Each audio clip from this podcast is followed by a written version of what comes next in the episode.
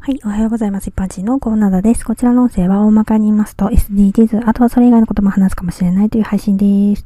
さてさて今回は、類活についてです。えー、涙の活動と書いて類活。えー、涙を流すことがストレス解消になるらしいということで、意識的に泣ける映画だとか本を読んで涙を流そうというものですね。私はあえて類活をするということはしてないんだけれども、今回皆さんにお勧めしようと思うのは、被害者遺族の手記を読むことです。えー、裁判所での意見陳述書でもいいです。私はもともと涙もろいので、ちょっと読んだだけで鼻水ツルツルになります。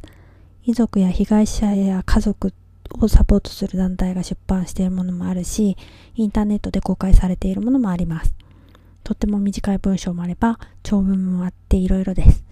遺族にとって事件を風化させたくないとか、本人の生きた証を残したいとか、二度と同じような事件が起きないようにとか、まあ様々な思いがあるわけなんですけれども、こう書くという作業もまたとっても辛い作業だったと思います。えそれだけにこう作家とは違った本当の思いっていうのがたくさん詰まった文章のように感じます。ぜひ見てみてください。ではでは今回はこの辺で次回もお楽しみにまた聞いてくださいね。ではまた。